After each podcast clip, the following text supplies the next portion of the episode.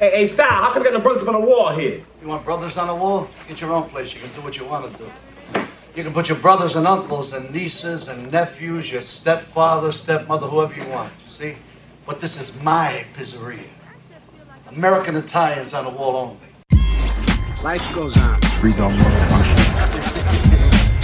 Okay, party people in the house. Man become preeminent. He's expected to have enthusiasm. You're gonna have to repeat that. Enthusiasm. Be cool. Enthusiasm. There's one thing I almost forgot. Do you have enough? Oh, These violent delights have violent ends. Hi, Michael Morgan, and welcome to this week's episode of the Wocast, kindly sponsored by good friends over there at Violent Money.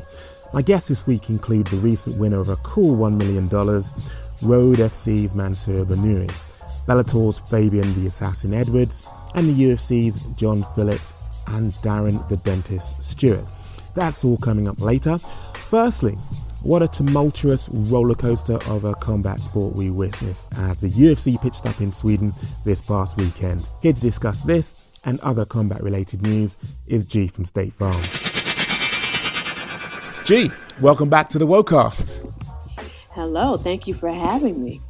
I have to say, this past weekend has been an almost roller coaster of emotions. At UFC Sweden, we saw a couple of people hang up their gloves. Nick Hein hung up his gloves. Alexander Gustafsson hung up his gloves. But also, I mean, across the board, it was a, a real bad night for the Brits. We saw Stevie Ray get, well, basically KO'd. We saw Chris Fishgold get, well, strangled. And we also saw Jimmy Manuwa basically succumb to a head kick KO. Now, I did feel that probably more than most because I was sitting at home as a fan. Now, for me, that was a bitter pill to swallow because of the fact that, you know, I do regard Jimmy as uh, somebody who's done a lot for not just Woe TV, but for me personally, but also um, the fact is, he's now hung up his gloves. I mean, first off, I mean, just, just what's what's your take on the whole UFC Stockholm card? I mean, there were certain things in there that you said that would happen, that happened, and uh, I'm just kind of curious as to what you thought of it all. Well, first and foremost, I would like to offer my thoughts and prayers for you and everybody in Europe. And the Brits took it; they took it hard. Oh wow! Oh wow! Is that is that how, is that how you're coming now with the little chuckle, with the little smile? The way that I look at it, throw a, little, a few shots at you, but you know, I know your your heart hurts, and and I know you guys are in a lot of pain. I'm so sorry. oh, big time! I got weekend. I've got the big boy pants on today because really and truly I had to kind of man up and uh, swallow basically um, a slew of, well, bad nights at the office. I mean, you know, j- not even just to mention, just slightly, I know this is a, a mixed martial arts show, but look at Anthony Joshua. Talk about bad night at the office Oh. for the Brits across the board. Oh, it just doesn't stop. And I just feel like maybe UFC needs to chill out with these like kind of like home field, home card type of cards because they did it to Brazil. I went to bed um, depressed at the last Brazil card. Every Brazilian got smoked, including Little Nog. And then we go to Europe and we go to Stockholm, and I'm just like, geez, people are retiring. Alexander Gustafsson, Jimmy Manuwa's back, and then he gets knocked out so quick. I was just like, my God, like, let's just mix it up a bit. Let's just move forward with this hometown, with these hometown cards. You're killing me. To be fair, though, you did call it with regard to um, Stevie Ray. Um, you did say that Santos would come out swinging. You did say that Santos wasn't someone that could actually be overlooked. Leonardo Santos came out there and brought the pain like big time. Oh yeah, he's he's a sneaky one because the problem is is that he's been he hasn't been fighting for a while. He's kind of injury plagued, but it doesn't take away the fact that this guy is one a very slick counter uh, puncher, and he did it with um, Kevin Lee. When Kevin Lee was on a tear, he hit him with the same shot he hit Stevie Ray. So he's somebody to look out for when it comes to countering. And then if you take him to the ground, it's over because he's a um, he's been doing Brazilian jiu-jitsu since he was five. So he's basically a well-rounded fighter, and he won TUF two in Brazil. but it's just like there's not a lot of talk or smoke around him. But he's he's a quiet one, so I wasn't too surprised when he popped Stevie Ray, especially when Stevie overextended, left his chin out. Do you know what I mean? That's that that's perfect for somebody like Santos to just counter and pow. He he took advantage of it. And again, I mean, it seemed like knockouts were the, uh, well, was definitely on special order on Saturday because seeing Jimmy Manuwa getting KO'd like that, it did make me think that, you know, perhaps. Perhaps even before now, he might have actually called it quits. But obviously, you and I, uh, you know, with the same mindset that none of us can actually tell a fighter or suggest that a fighter quits. But given the successive knockouts that he had, almost one after each other in terms of losses that he sustained, and I suspect, given I've been party to seeing what actually goes on in the gym, he's been in some hard wars in the gym. Now, when you actually multiply the hard wars in the gym and actually add them to the hard wars in the cage, you can understand why that knockout came very, very quickly. I mean, I have to say, I have to say, hats off to Rakic because he came out there with venomous intentions. But Oh, I, I, I have I, I have to also, you know, tip my hat. Um, if we are looking at the card, I also have to tip my hat to Alexander Gustafsson because he actually left on his terms. When you think about it, no one dragged him out of the sport. No one drummed him out of the sport. No one suggested that perhaps he might hang them up. He's got just like Jimmy Manuwa, outside interests outside of the sport of MMA. And whilst he's still got his faculties, he wants to use those to basically good effect in entrepreneurial, um, well, in, in an entrepreneurial spirit, which I, I think they both have that similarity to them. Absolutely. I, I totally agree with you. However, Jimmy Manuwa retiring makes me feel a little bit better because, yeah, he's had um, three KOs, well, four losses, three KOs, and one a hard decision to Jan Bankowitz. I'm saying his name completely wrong. me. But he's been he's been in some wars, and I think what fans don't realize, or people not necessarily fans, but people that don't train or have never trained don't realize that in sparring you're getting knocked out the same way you saw Jimmy get knocked out in in the octagon. That was just for all of us to see. So if you take the knockouts from like sparring and then the, the hard fights that you're fighting in, in the octagon, and then also the little subtle injuries that you're having, you're not really going to last long in this career. So I'm happy that Jimmy decided to be like, this is enough. I've got a family and I've got stuff on the outside that I can do, and I'm going to hang him up. But I feel like with Gustafsson, did he retire because he's in his feelings? Like, he he lost a, a hard bout to Anthony Smith, and I understand he put everything into it and trained hard. He probably doesn't understand how he lost, but the way he put down those gloves, didn't say the word retire, and just said the show's over, folks. He just seemed it seemed emotional. So I question, like, do you think he might come back, or do you think you know all the stuff that he's doing outside of you know the gym and and the UFC, maybe he can make enough money and not need to come back? But I don't know. I don't. I'm not buying the retirement just yet. And they and then I feel like a lot of them come back. Urijah is on his way back. Anderson then broke his leg and then uh, just recently hurt his knee, and he's like he wants a rematch. We're all thinking retirement. You know what I mean? Like they just don't retire when we think is best, and then a lot of times when they do, they come back. So I wonder, uh, unless I'm just a fan and I really want him to come back, but I don't know. I don't. I don't. I'm not buying it. just just like You? yourself just like yourself i i do um from a selfish point of view um have some regrets at seeing him actually walk off into the sunset but also i'm pleased because he's doing it on his terms but i've Right. seen that look in his eye i've seen that look that same glance that he gave to the cameras way back when he lost to anthony johnson now that was in front that Anthony Johnson in front of a home crowd. That was a devastating loss, and I think as well when you look at his path to the belt now, where does he go? How quickly can he get back into title contention?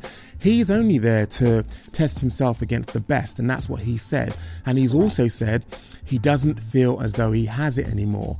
Now, when you marry those two things together, and when you think of it like this, I feel as though he's rehearsed this in his head previously. I feel as though he's actually come to this point in his mind's eye and has re- rehearsed this speech. Just like someone in a bad relationship would say to themselves, you know what, I'm done with this woman or I'm done with this man, but not actually utter those words. They've actually rehearsed it in their head.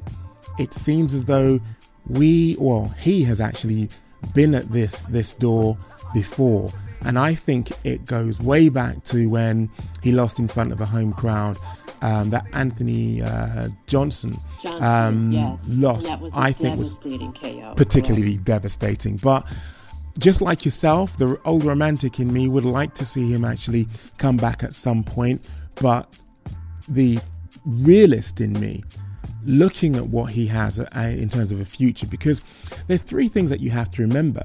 He now lives on a massive farm complex, in that that's something which is definitely keeping him busy outside the cage. Two, he's got a lovely young family. That's definitely going to be keeping him busy outside the cage.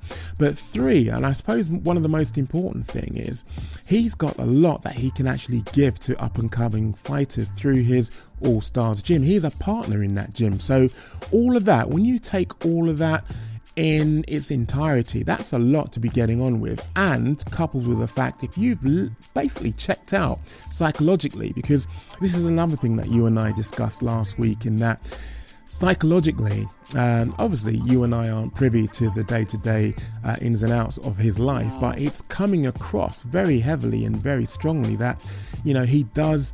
Um, have well he, he had a psychological setback as would anybody given the heady heights that I mean, he, he was in title contention. He fought the champion and he believed the first time round that he won that. Now, to fall from those heights, you would imagine that would actually have an effect on him psychologically. So, with all of that, you have to say to yourself, there's some finality to it now. Yeah. Yeah, I, I, I, I agree with you. It's perhaps that maybe I'm a fan and I'm in my feelings. I'm sitting here saying he's in his feelings. Perhaps Gina is in her feelings because I don't want to see the guy go, but at the same time, I am happy to see him call it if he re- if he really is calling it on his own terms. I don't want Gus to turn into like, you know, like a BJ Penn when we're like begging him to retire because he keeps getting smoked, or we're like a Chuck Liddell where if you blow on his chin, he's he's knocked he's knocked right out. You know what I mean? So I'm glad that Gus is going out on his own terms. But I guess the fan in me doesn't want him to go because he's just put on so many good shows, win or lose. Do you know what I mean? So, well, well I'm going to keep my fingers crossed to see maybe if he comes back. But if he doesn't, of course, I wish him the best, and I'm really happy he's leaving. And it seems he's leaving healthy. You know, we don't have any concerns yet. So that's I think it's a good choice for him, and definitely a good choice for Jimmy. But I will say that Jimmy's opponent, Alexander, hit me with the last name. You know I'm trash. Rakic. Rakic. Rakic. Rakic. Uh, this guy's no joke. Like I know he's not he's unranked and whatnot, but I know that this kid is. I think he's going to do well in this division, and he's uh, basically undefeated right now in the UFC. And although he's unranked, I think he can hang with some of these guys, and I think we're going to be seeing a lot more of him.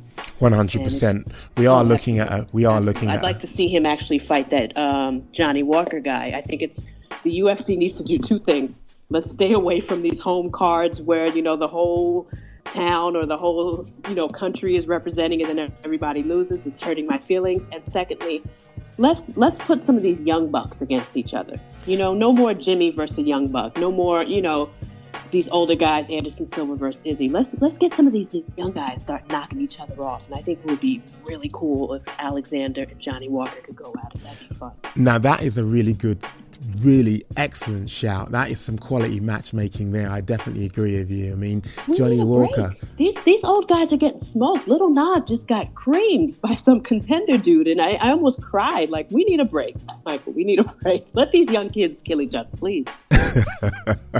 You know what I would say about the UFC is that you and I are talking about, or are lamenting the fact that you know we are gonna obviously miss people like Jimmy Manuwa and Alexander Gustafsson and Nick Hein, but the good thing about the UFC, there is no shortage of stars willing to take our attention, willing to take their place in terms of, um, well, giving us thrilling endings. I mean, speaking of which, this Saturday, we're going to be uh, hit with some more action, and I know you're particularly excited about this because um, we see Henry Cejudo and Marlon Moraes basically, um, you, you, can you can almost look at this as um, well.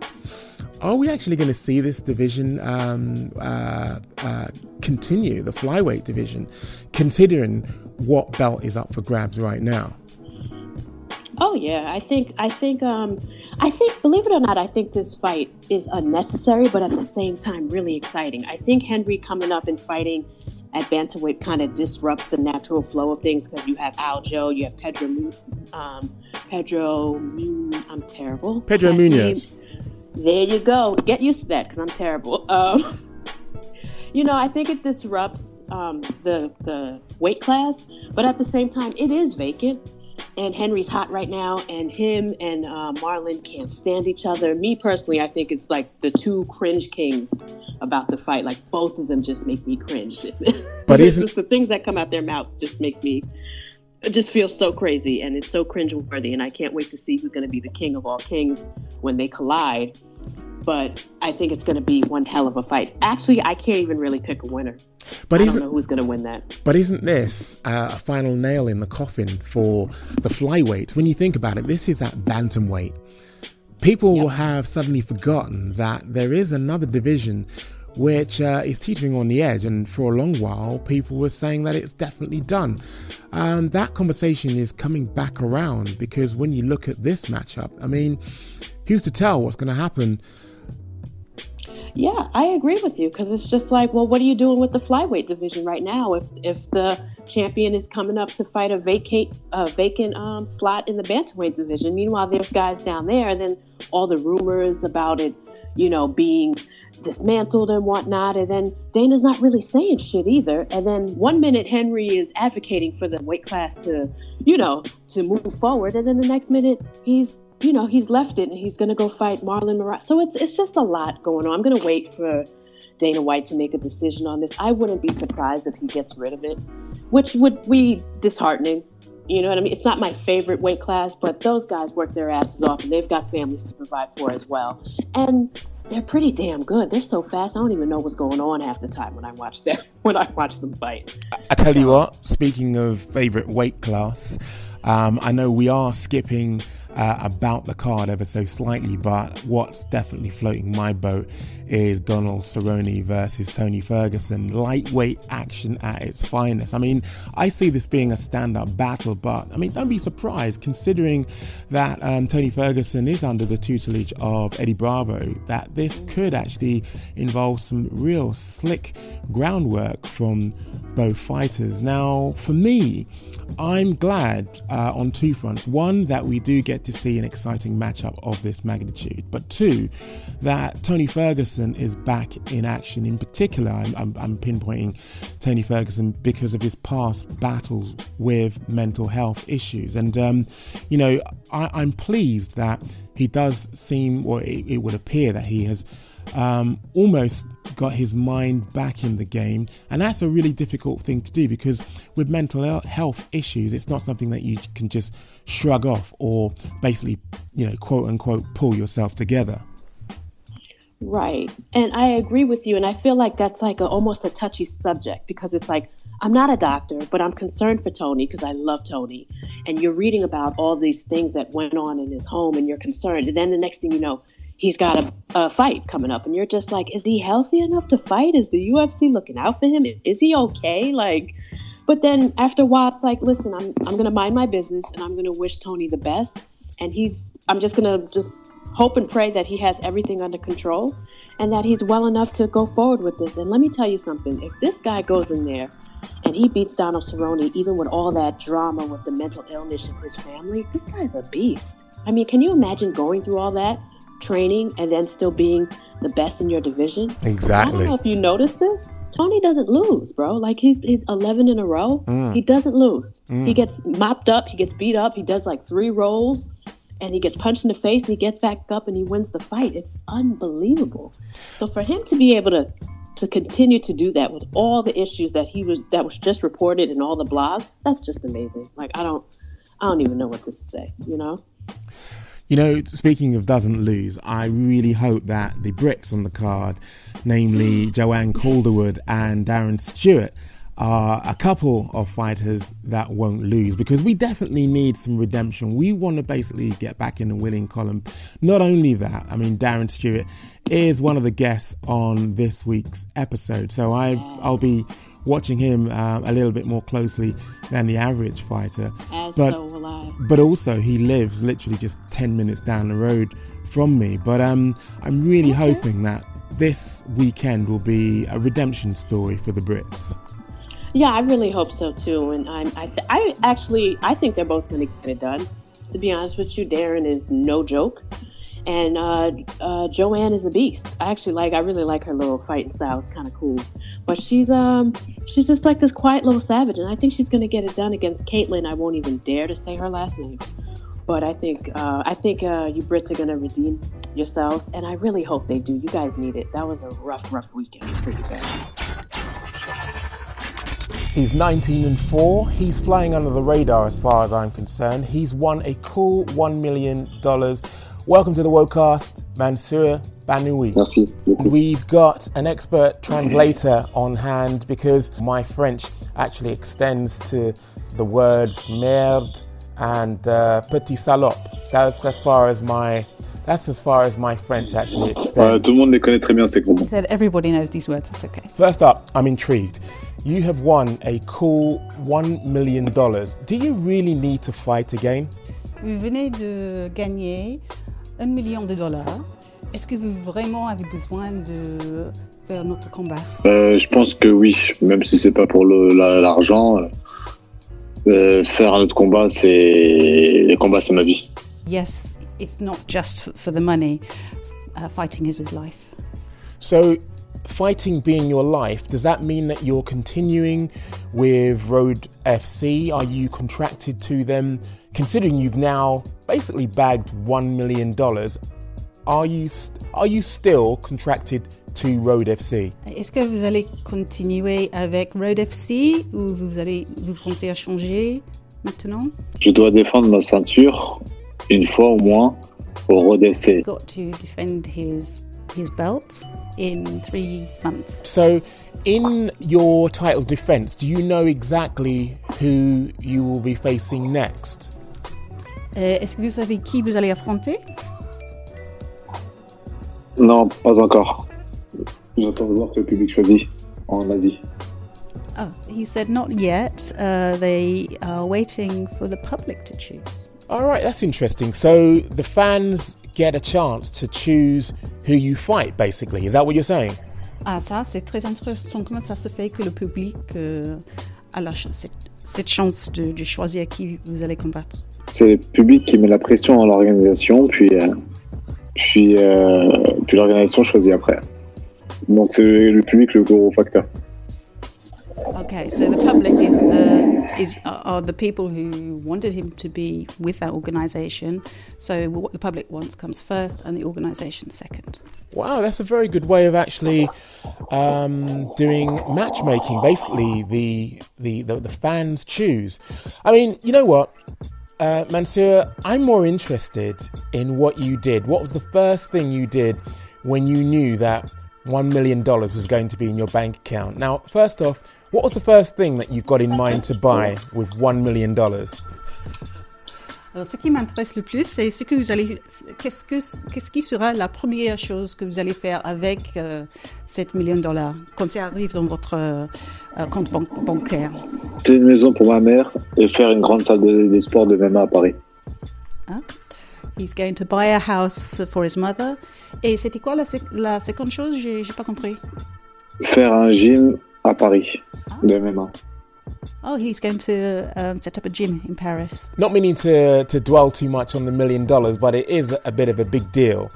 Now, I understand that, you know, really and truly, you don't have to fight again, but after Road FC, you must have some kind of game plan as to what organization you'd like to fight for next, whether it be UFC or even Bellator? Et dans l'avenir, qu'est-ce que vous comptez faire? Rester avec Road ou peut-être euh, aller euh, euh,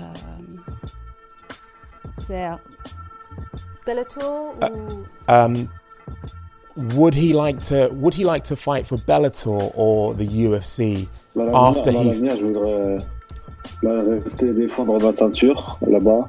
Puis après, il faudrait que je prenne d'autres ceintures, les meilleures ceintures du monde. So first of all, his plan is to defend his belt, and then after that, he will he wants to go for the, the biggest belt in the world. Okay, now there are several um, belts that he could go for. One of which, um, I have to say, is obviously more prestigious, and that is the UFC. Have the UFC reached out to uh, um, obviously ahead of his um, title defense? Est-ce que le UFC vous a contacté déjà Oui, oui, l'UFC m'a déjà contacté. Le seul problème, c'est que j'ai été déjà sous contrat ou une fois j'étais sous blessure. Okay, so the UFC have already contacted him, but the problem is that he's already under contract, um, and he said something about being injured. All right. Okay. Does it like pose a problem, um, mixed martial arts being outlawed, banned in France, in terms of you getting popularity for the sport and the sport actually gaining acceptance? Est-ce que les choses sont difficiles à, à cause du fait que le sport du MMA est euh, interdit en France en ce moment? Ah, le seul truc, c'est qu'on a moins de popularité. Nous, les gros combattants qu'on combat à l'étranger. Et, euh, et on peut pas combattre chez nous, donc euh, un peu, oui, c'est difficile. Uh, a, a little bit, yes. Uh, the main problem is that obviously um, it's not very popular in France, so we're not. They're not well. Big fighters are not well known because most of the fights happen abroad. Tom Duquesnoy hung up his gloves the other day. What was his impression or what was his opinion of Tom retiring? Alors, plus récemment, un gros com- combattant qui s'appelle Tom Duquesnoy. Duquesnoy a décidé de ne, de ne plus euh, euh, de, de changer de, de sport, de, de ne plus combattre avec euh, le MMA. Qu'est-ce que qu'est-ce que vous en pensez? Je pense qu'il doit, je sais pas, il, il fait ce qu'il veut, hein, il doit avoir des trucs dans sa vie et que nous-mêmes on peut pas comprendre et je sais pas, c'est sa vie, il fait ce qu'il veut. So he says that really he doesn't really have an opinion. It's it's his, it's his life. It's it's it's it's, it's his de- decision. So it's not for him to comment on that.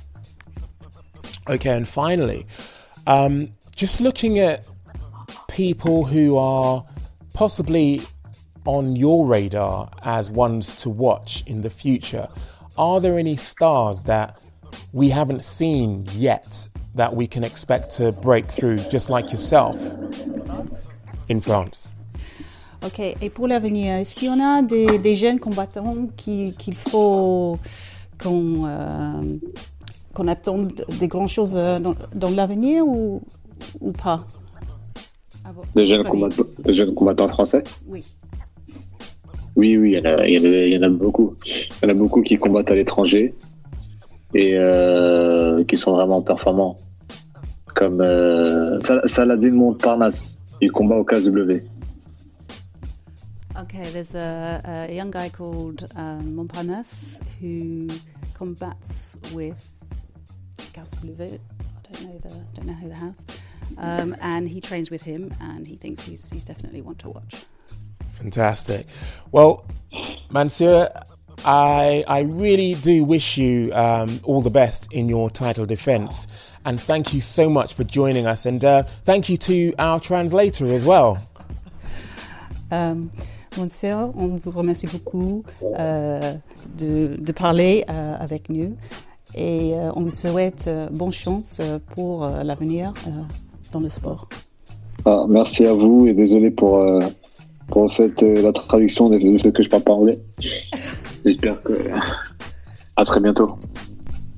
Um, he said, "Thank you very much," and so he's sorry that you had to translate and that he didn't wasn't able to speak English. Okay.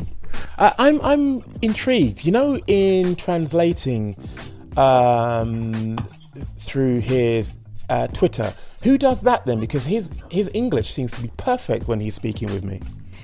Alors, qui fait la traduction euh, sur Twitter pour vous Parce que Ah. l'anglais là, c'est c'est parfait. Hein C'est c'est un ami. c'est un ami. It's a friend. It's a friend. Oh, fantastic. Well, Mansour, all the best with your title defense, and thank you so much for sparing the time, especially given that how late it is in France. Ok.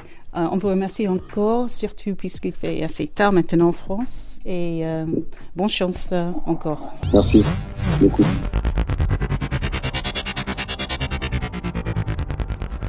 The KO specialist John Phillips is back in action on July the 13th. He faces tough opponent Carl Robertson. Welcome to the Wocast, Mr. Phillips. Thank you for having me on, guys. Now, I, I don't know why I keep going back to the whole White Mike Tyson and that nickname for me. You'll always be the White Mike Tyson. Are, we are we any closer, John, to getting that back on the menu? Because I have to say, you will always be for me the White Mike Tyson. I think as well in, in, in my head, I'm always, you know, that nickname is just fucking really made me who I am. It's a nickname I'm proud to carry. And uh, yeah, as far as I'm concerned, I'm always going to be the White Mike Tyson. And all right, I'm the Welsh wrecking machine, but uh, in my head, I'm the White Mike Tyson. And I think some people don't see it as polit- politically correct, but I, I don't mean any offence in it. You know, it's just, I, I never chose the nickname. I was given a nickname, and I love the nickname. So you know, just call me the Welsh Mike Tyson if, if there's a problem with the White Mike Tyson. You know. Well, I have to say, as, as as a black man, I like the white Mike Tyson, and like I say, you'll be forever in my head as the white Mike Tyson. But just on the new nickname, the Welsh Wrecking Machine, do you think the torch has been passed, given the fact that you actually lost to another Welsh Wrecking Machine? Well, I don't, you know, if anyone who watches that fight, they know we're going to lose. To, to, to give me a loss on that fight is absolutely ridiculous. We just, the only way to settle is put a rematch on. And they'll get this fight out the way. Let's get a rematch and uh, let's see see what happens next time. Now, in the aftermath of that actual fight, did you and uh, did you and Jack Marshman actually sit down and discuss po- the possibility of doing the dance all over again at a future date, or is that done for you in your mind, and is it done for him in his mind? Uh, in, in my mind, I'd like to put it straight. I'd like to get a rematch on, you know, and um, I think uh, maybe Jack's team are going to try and run run with a win. But they, they know it's unfinished business. You know, I, I can cry about it, whatever. Let's let's make a song and dance. Well, let's fucking fight again, and let's see what happens next time. I won't be leaving it in the hands of the judges. Now, I, I take it it was a very tense 24 hours, 48 hours. I don't know how long it actually took the UFC to get back to you and to tell you that you hadn't actually been given your marching papers, considering how many losses that you had. I mean, how long was it until you actually learned that your job was safe? Straight after the fight. Oh, wow. So they were so impressed. Straight after the fight. So they were obviously quite impressed, like everybody else was. I mean, I mean, I, I don't want to dwell on the fight, but I'm curious, John. You know, um, before the fight, we talked and we talked at length. I had you down as actually coming away as the victor, and it's still in my mind. I have to say, no word of a lie, I do believe that you won that fight. Now, you actually knocked him down. To most people, they would see that as possibly an error of judgment, not following him to the floor and actually finishing him. Why did you bow and then essentially invite him to stand back up? We're, we've got to realise, Mike, it's in the entertainment business. I'm here to entertain as well as win.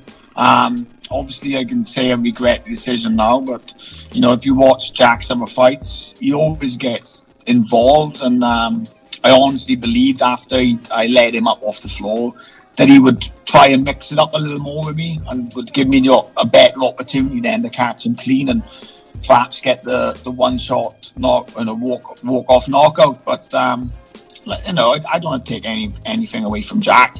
He, you know, he had he done what he had to do to, to survive the fight, and it is what it is. It's just I don't feel he had the decision on the night. I'm sure he, he would, in his heart, agree with me. It's just we need, we've got unfinished business. We need to get it on, and I guarantee I'll give his team a fucking rematch. So, I mean, moving on basically to your next opponent, Carl Robson. I mean, I, I, take it you've been watching tape. I take it you've kind of gathered some intel. What, in terms of threats, do you think that Carl actually poses to you?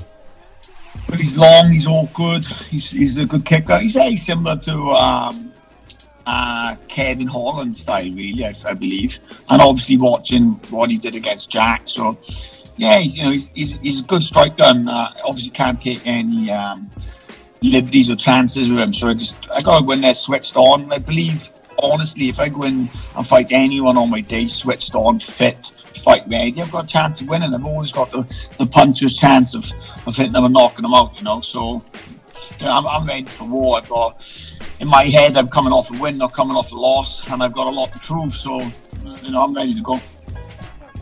Now, there's been another signing recently, and that is Jack Shore. Another Jack joins the UFC. Another Welshman joined the UFC. Firstly, I mean, what's your take on the rising ranks of the Welsh now kind of, well, filling out the UFC? that's fantastic, you know, and uh, obviously I've watched uh, Jack Shore uh, come up the ranks, and you know, regardless of what's going on between me and uh, Jack Marshman, because they're the same team. Of, of course, I, I, wish Marshman the best of success in, in his career. He's a Welshman, and, and not even only a Welshman. I wish anyone the best of luck in their career and success because I know how tough it is personally, you know, and um, I watched Jack Shore obviously rise up as a kid, and I know how much time his dad has put into him and how much it means to him. So oh, it's, it's absolutely great to see. You know, it's more over the moon. I can't be happy for him. I couldn't be happier for him. You see these fucking negative people that the hate to see people getting on. I, I love to see people getting on. The more people that can make it to the UFC, the better, and the more Welsh, and it, it brings a bigger chance of maybe having a Welsh uh, UFC in the future. And I take it, you see, that was uh, going to be, you're such a pro, John. That was going to be my next segue. This isn't my first role with your mic, you know this. you see, I, I obviously have got that lined up as my next question. Do you think, obviously, now the time is right, given that you're in there, um, Jack's now in there, uh, other Jack Marshman, uh, well, Jack uh, Jack Marshman is in there as well, and uh, God, there's another one um, that that, that, that, sorry? You got Brett Johns well. Brett Johns, that's the name that I was scrabbling for. Yeah. Um, do you think the time now is right for UFC Wales? Yeah, I, I, I thought the time was right for a long time. So it's about time that the UFC had come to Wales and put a show on. You know, the Welsh people are, are fanatic about UFC, so we're gonna we're gonna sell out, and uh, it'd be great, you know, to have all us Welsh guys fighting on the card. You look at the the car they done in Ireland, in uh, Dublin, when or Belfast, and they had all the, the Irish boys on. It's, it's going to be the same sort of atmosphere, same sellout. It's going to be great and be, uh, you know, it, it, will be a fucking iconic night, really, you know. And I, I'd, I'd, uh, you know, I'd, I'd murder someone if I weren't part of it. I mean, speaking of icons, um, one thing I noticed the other day, which I, it, it, it's come up in conversation before, but I've never got your take on it um, on record. Now, you still train at SBG, right? Yeah.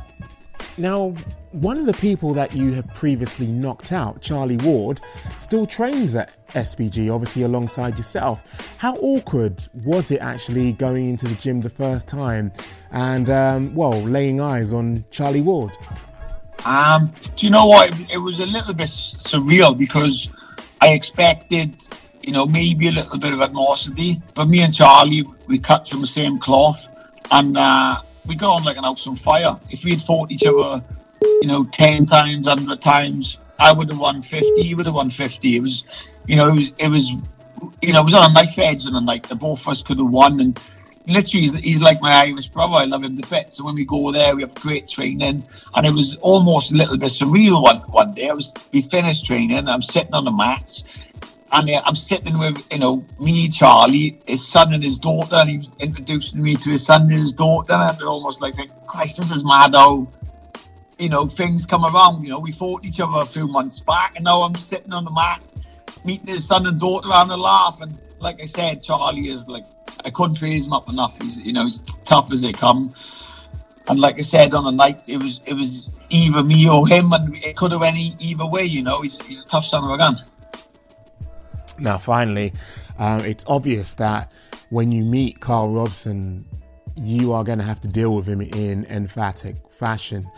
I, I take it, obviously, this for you is the last chance saloon, and uh, you're obviously going to be embracing the prospect of KOing Carl Robson on the night.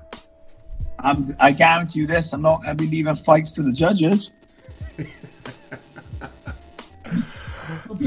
people, are saying like, people are saying, "Oh, last chance, last chance." It doesn't matter. I'm a fucking fighter, fight anyway. You know, like if UFC say, "Hey, John, you know you're cut," right? I go have a couple more fights and re-sign. It's not the end of the world, you know. It's how my fighting career will go on, and I, I, I intend for my fighting career to stay in the UFC and keep pushing. So I'm going to keep coming to fight, and I haven't seen nothing yet. You know, watch this space.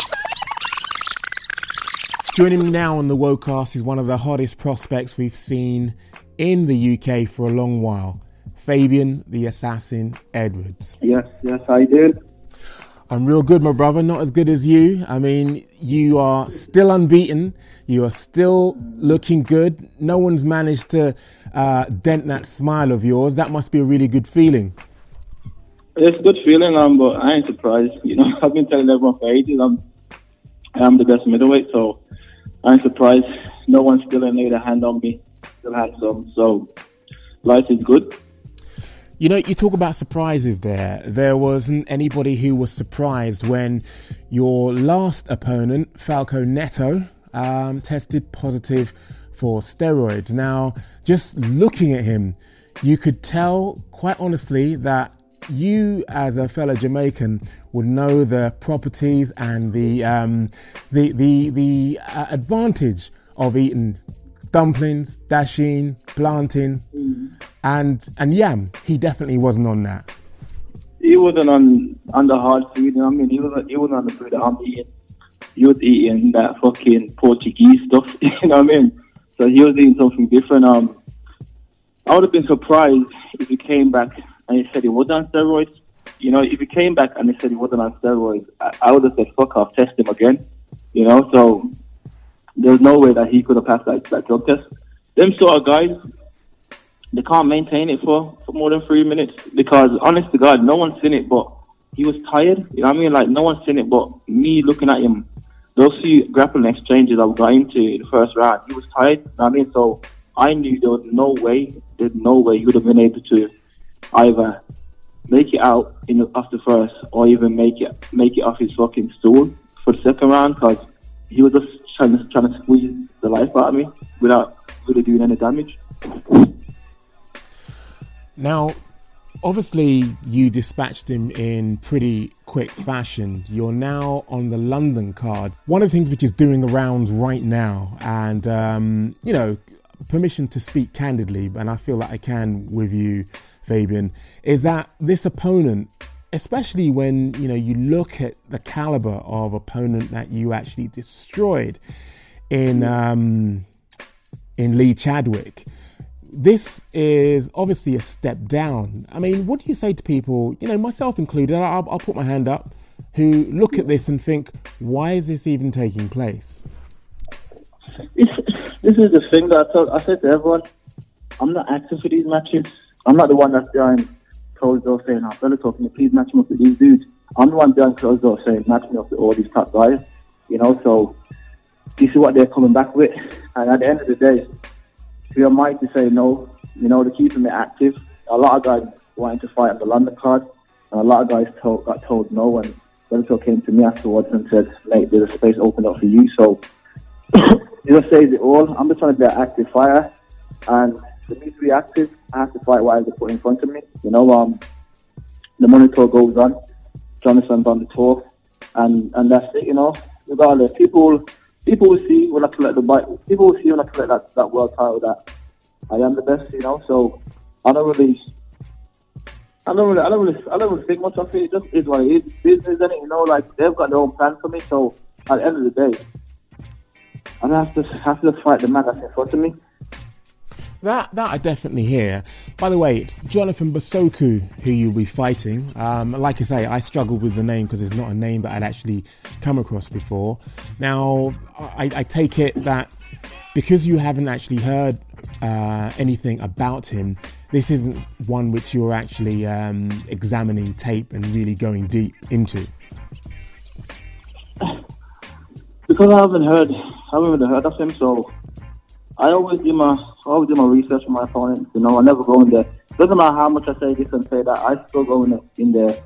Even if I'm fighting a guy that's making his debut, I try my best to find out all the information on him and on what he likes to do and what he don't like to do and and, and what he likes. So I'm looking at him. I'm going in there. I'm taking him serious. I'm just going in there to, to badly, badly beat him up. You know, I'm not, I'm, I'm not going in to like the. I'm going in there to beat him up bad and, and entertain the, the public. Now, we've got the the basic um, fight talk out of the way, but I'm intrigued a, a little bit about your background. When I look at the roster of Bellator, you're the only Jamaican on the roster. Now, just in terms of your background as a Jamaican, did you actually come here um, as a child or was it more teenage years? When did you actually land in the UK? Um, I landed here when I was nine. You know, um, landed here when I was nine. Primary school days. You know, I mean, like the last year, I think, a year and a half of primary school, jumped in there. You know, I mean, little Jamaican youth. So, so when you actually came over, you were you were still um, obviously, well, still steeped in Jamaican culture. How how in terms of like fitting in, how easy or how hard was it for you to actually fit into well English culture? It was hard, hard to me. Um, I still haven't fit in. You know what I mean? Fucking, but, but it was hard to me. Um, in, in primary school, I used to fucking, I used to have, I used to have a few scraps to because people used to try to think they can take the piss, and in our culture, you can't make no one violate you. So when I was in primary school, I used to, have, I used to a few scraps. You know, um, I keep saying to everyone, I'm undefeated on the streets, and I'm undefeated in the cage. So I had to come over there, handle my business, but after after a while, you know I mean. After a while, you made a few friends, and and, and the English, and I fit into the English culture, into the English culture. You know, um, I went down the wrong path, but it, it was alright. wasn't too bad. When you say you went down the wrong path, I take it that um, the people that you were, as my mum would say, linking head with, they were um, a little bit, um, put it this way, wayward, right? Yeah you know, um, that's it, man. Um, I'm a good, know, good youth, but I just went down the wrong path. You know, hanging around friends, getting involved in whatever everyone else was getting involved. But um, luckily for me, uh, I found a different path, and I was able to change my life around after going through whatever I went through. So that's it. You know, like I, t- I keep telling, like I, I, keep telling the youth, you know, what I mean, I, t- I tell the youth that there's more to life than than the roads. You know because and I'm someone that's speaking for me. I'm not I'm not a guy that's pretending to be on the road. I've been on there, I've done all of that. So uh, there's a lot more to life, and and your mind frame don't have to be trapped into that lifestyle. You're right, and um, I'm intrigued as to what was the turning point for you because if your mum was anything like my mum, anytime that you got into any trouble, whether it be at school, or on the road, you'd get a good backside in. So, what was it that acted as the turning point for you, though? The turning point for me, uh, turning point for me was I don't know. I got into a lot of trouble. That was a turning point. Um, my mom was like any any other Jamaican mom, you know what I mean? They do something you get yourself beat. But after a while, I used to the beating, so the beating didn't bother me. But I still used to, I still used to be a bad youth. So that was the turning point for me. The turning point was got myself in a lot of trouble. I realized, okay, this ain't the life for me. You know, um, time wasting. Um, there's nothing, there's nothing I involved in it. You know, I got a lot of friends that's that's that's in jail, been in jail, still in jail, won't be out for another ten years. So that that was a turning point for me. You know, I realized, oh fucking hell, like like that could have been me. I could have been inside for a long time. So uh, that, that that's a turning point. Just, just realize, uh, for me personally, I'm just I'm just happy that I'm matured you know, I'm, I'm mature and I was changed, I was changing my circle. So that was the turning point for me. And now, when you fast forward and you look at basically the future that's ahead of you now, it's pretty bright. Mm. Speaking of pretty bright, you have recently re signed to Bellator, and um, I have to say, um, I hear that it's for violent money, and uh, we're talking like seriously violent money. now you know what? You know what? It's not for it's for easy money. That's what it's for. It's for, it's for easy money. That's what it's for, man. You know what I mean? I started I started the tour off. You know, so I signed for that easy money, and it's a lot of easy money. So I got a massive contract. You know, um, like I got, I'm getting paid. I'm getting paid. So I'm I'm happy. I'm happy that Bellator is handling me. You know, I feel like um, I feel like all my hard work is paying off, and I'm I'm being able to provide for the people around me now, which is which is my main one of my main things. You know, being able to provide and, and achieve greatness, and I'm I'm doing I'm on the path to doing both. That must feel pretty sweet having come from a background, albeit recently, where you were basically mopping floors before you went to the gym and then training and then coming back and mopping some more floors. That must feel like you've, you've, you've, you've definitely made it now. Yeah, this all feels like um, you know, like it feels like I'm on the path. Like if, if I want, uh, if I want to, I, I didn't have to, I, I don't have to fight for a whole year, and I'm still got money. You know what I mean? I still can go out there and enjoy my life. Um, but for me, um, it's just the job's not done yet. You know I mean? The job's never done until I hang up the gloves. So I keep saying to people, I haven't got time to pat myself on the back. I, I honestly haven't. You know, like I don't, I don't sit there and think to myself, "Oh, mate, you're sick." I don't ever think that. You know, I'm always just there thinking, "There's another, another body in front of you to take away, um, take apart." Sorry, and there's more money to be made. You know, I'm trying to finish this. I'm trying to finish this sport and be made. You know, like my family don't have to work. I'm not trying to finish the sport and then go back to normal, normal working life. I'm, I'm trying to get really paid. I'm trying to get some money. You know.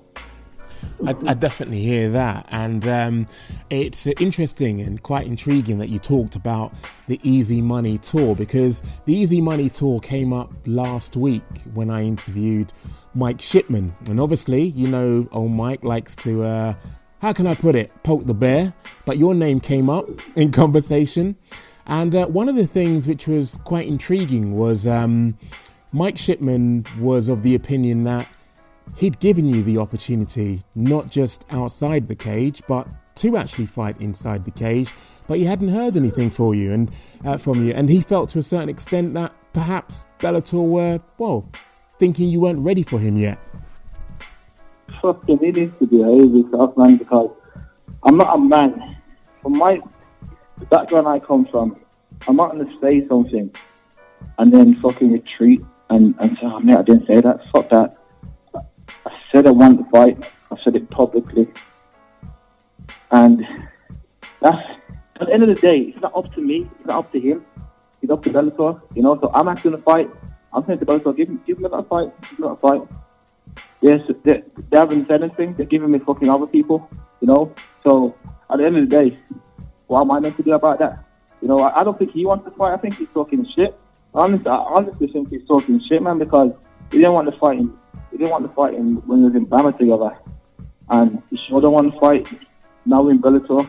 You know, and I know, I know he's watching, and I know he's scared. He can say, he can say all he wants to say, but I know that man is scared because eventually, one day, we will be locked in a cage, and they will be looking across from there thinking, "Fucking, what have I signed up for?" And I'm gonna embarrass them when that day comes. Now, I'd be lying if I said that that isn't the fight that I'd want to see. So I can't wait until you do finally meet because I really feel, considering he's fighting Costello Van Steenis, which is a tough opponent, I, for some reason, I've got it in my head that you definitely are on a collision course with Mike Shipman. Yeah, I'm on a collision course with both of them guys. Like legit, both of them guys. Um, they both got nice records, but records. I, I don't look at records and think, oh fucking hell. I don't think anything. I don't look at power. I don't. I don't come. I don't come from background. I look at people and, and I feel intimidated. I'm not. I'm not that. I'm not that person. So, go on the course. Hopefully after after I go there and I, and I destroy Jonathan, and hopefully he gets through his fight, we can make that fight happen in September on the Dublin card. And I'll be I'll be jumping on the mic and I'll be shouting for that fight. And I want to see why you know what I mean. I, I, I want to see why he says then because, like I say again, publicly I've said I want it. I mean, publicly I've said I've said I want to add him onto the Easy Money tour, and he's the man that's that's talking shit, talking about he wants to have a fight in the gym. You know, like not, that's not the time. I fucking I've done all my street fights. I've, I've been in trouble. I've done all that bollocks. I mean, now it's time to get paid.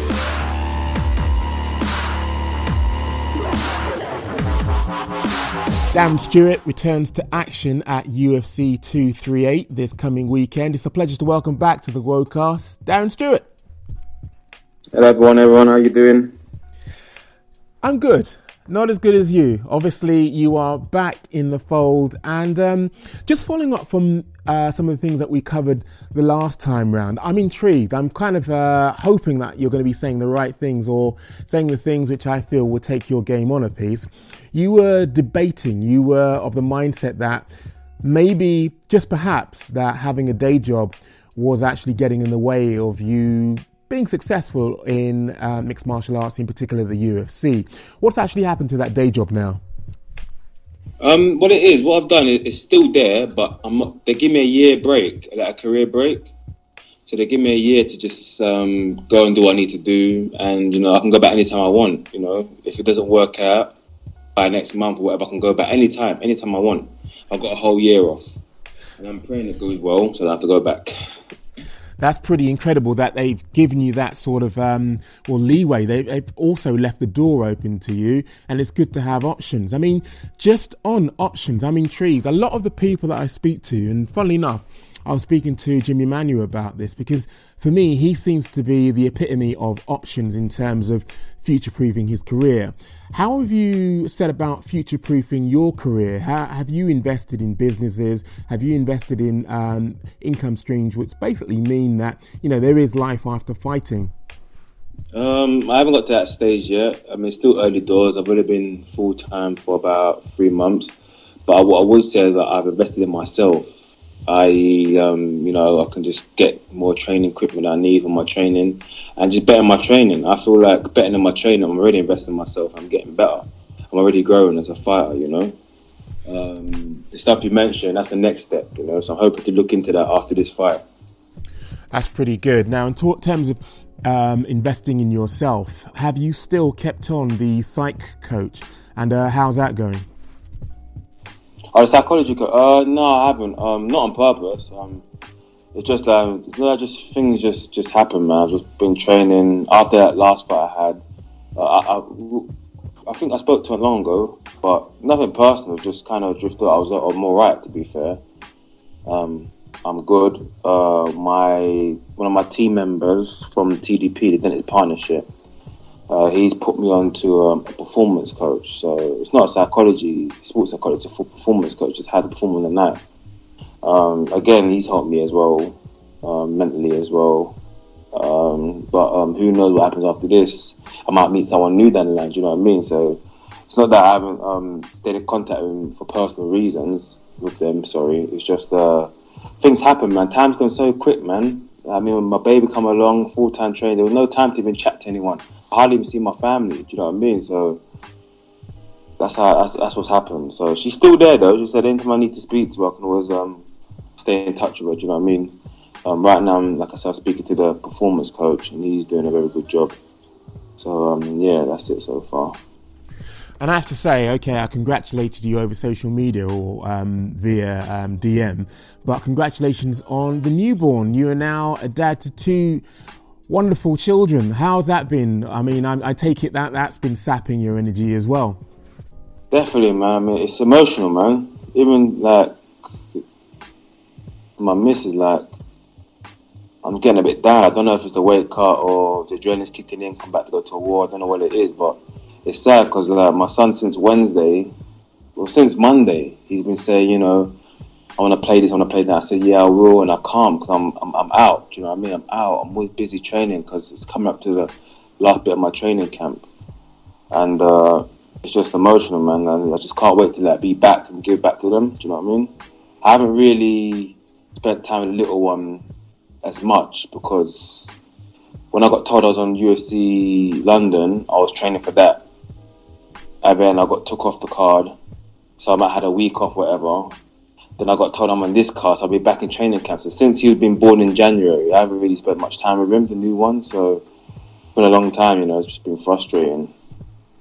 Well, it's incredible to see that you know you are pretty hands-on and you have, you know, um, taken an active role. I mean, speaking of um, active or the word active, it, it looks as though you're on track to remain active just as long as they don't take you off the card again. I mean, is that the kind of like desire? Is that the kind of goal this year to be as active as possible? Yeah, man, that's what I, that's how I used to always be. You know, when I was fighting on um, Killer Cam or Cage Warriors, I was fighting like four times a year, probably. Do you know what I mean? Uh, it's better for me mentally. That's what it is. I'm not just doing it because yeah, I like fighting. Obviously, I'm doing it I like fighting. That's obvious. But also mentally, I don't like the waiting game. You probably heard me saying in, in, in uh, previous interviews, like I don't do the waiting game. Innit? When, when I'm waiting, I'm waiting. I start thinking too much in it, and you're making things bigger than what it is. Tell me I'm fighting next month. Okay, cool. I'll fight next month. Okay, depending how the fight goes, two months fight again. Yeah, fight again. I don't. I don't like this whole eight six month business, man. It's just, it's long. You got, and like I said, I'm not working at the moment. You know what I mean? got kids to feed, man. It's just long. That are definitely here. And in terms of work, next up you've got Bevan Lewis. Now I take it that you know tape has been watched and you know exactly what sort of game plan have you um, got in line. Now, in terms of threats, what does uh, Bevan actually pose in terms of threats to you? Um, the old Darren, yeah, he's got, he's got quite a few threats, man. Like to the old Darren, like good range, very active, always being first. Um, pinpoint on his shots, very technical, good fight IQ. But the new Darren we're talking about, I brought back my old school style. Like, them, don't matter what you do, my movement, you can't beat it. When someone's moving in front of your face, you can't beat it. I don't care who you are, man. And I've, I've, I've, I've trained some of the best. Like, you can't beat it, man. And, uh, you know, that's what got me there to UFC. And as I got to the UFC, after my first loss, kind of drifted from that, you know? Like, I, lost. I should have said, you know what, okay, if I'm to move, work on some more conditioning, work on more cardio, and just improving the movement. Instead, I got rid of it. Whether I won some and I lost some, I got rid of it. You know what I mean? Like it wasn't me. Now I'm just back in it. Now I'm back. Now I'm just like we touch girl. I'm dancing in there. So there's no threat if I'm dancing there. There's only a threat if I'm standstill, which is most of his opponents, his fault, have been standstill, which is why he looks so good. But if I'm moving, you can't touch me, man. And my fitness is just sky high now. Like 15 minutes of constant moving. You know, most commentators will say, oh, yeah, he needs to conserve energy, he's moving too much. That's not me, man. I'll bounce for fun for 15 minutes. Uh, right now, I don't see no threat. He's just, he's just, he, he, he got a long reach. Okay, cool. No, you know what? Take that back. I don't see no threat because everything, every fight I've got from UFC, I've been through. So, no threat. Now, it's interesting that you incorporated uh, constant movement, um, basically never settling down. How much of that is down to your salsa? I might be reaching here, but it seems like movement obviously is an integral part of salsa. How much of that has been an influence on the need to move constantly?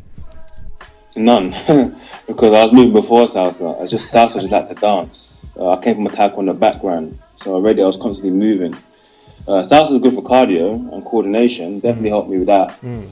But in terms of constantly moving, nah, I got it from taekwondo. And you know, I got to the UFC as a taekwondo mover. Do you know what I mean?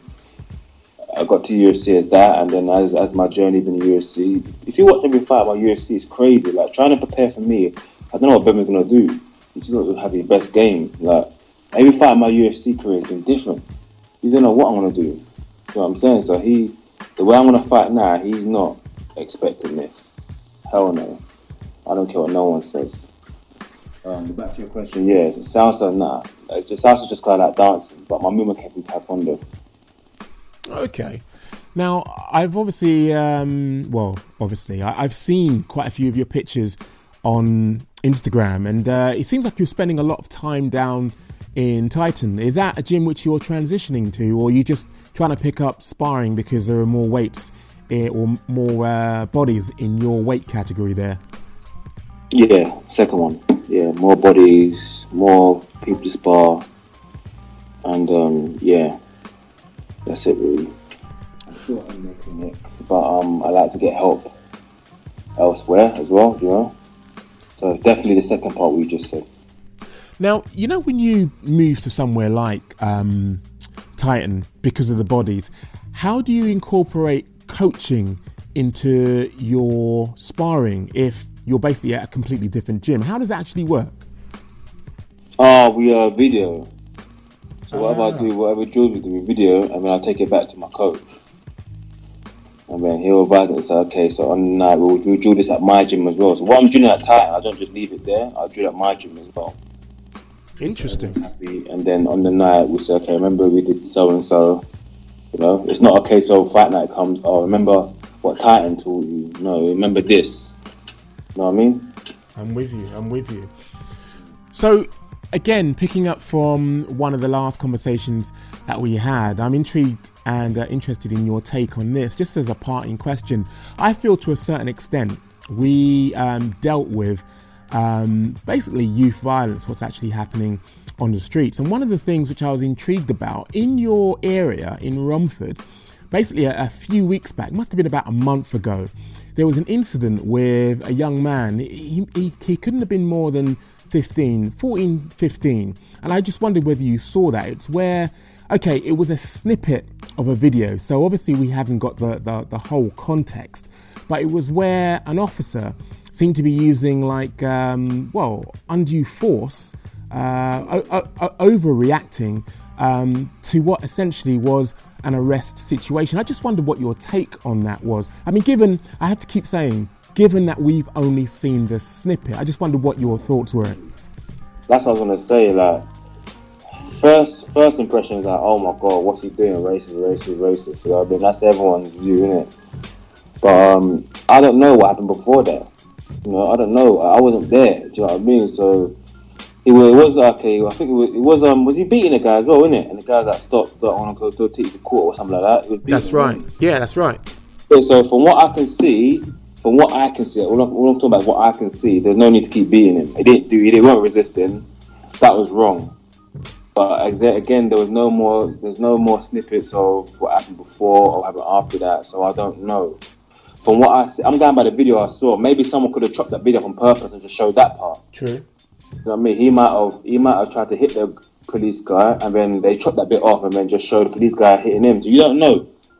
I mean? You don't know. But from what I saw, yeah, that was wrong. The police guy beat him for no reason. The guy was threatening for his life, like, and everyone was standing there, videoing as as normal human beings do. Yeah, yeah, you're right. Now, just to round things off, I mean, speaking of what human beings do, in your case, you fight. When do you actually fly out, and um, what's the sort of like acclimatization process for you? What does that look like getting ready for fight night? I acclimatise pretty well, man. Like people say you should go out there a week before and that, but like I said, man, I can't really afford that. Do you know what I mean? Like people can say this and that, but you got to do with what you got to bear what you got. So I get there on a Monday, and I fight on Saturday. That's what I got to do with. You know what I mean? That's what I got to deal with. So that's how it goes. Um, I, pre- I, I I'm okay with time difference. I adjust very quickly. Don't ask me why, but every fight I had abroad, I've adjusted quickly. There's no been uh, wake up jet lag or that crap. Now I adjust very pretty quickly. So some say, you know, I lost a few because obviously I'm acclimatized and the guy you're fighting is from there. Okay, but if I won that fight, will people say that? Do you know what I mean? Those are ifs and buts. But how I feel personally, and I'm telling you myself, I feel good. Maybe there is some sort of jet lag and not climatizing somewhere there, but me, I feel good. Incredible. Well, Darren Stewart versus Bevan Lewis goes down this coming Saturday, and uh, we'll definitely be watching and um, hoping to see you continue on your winning ways. That wraps up this episode of the Wocast. Be sure to follow me on Twitter, and that is Mike Woe TV, to discuss any aspects of this show that you loved or hated. Until then, make some trouble.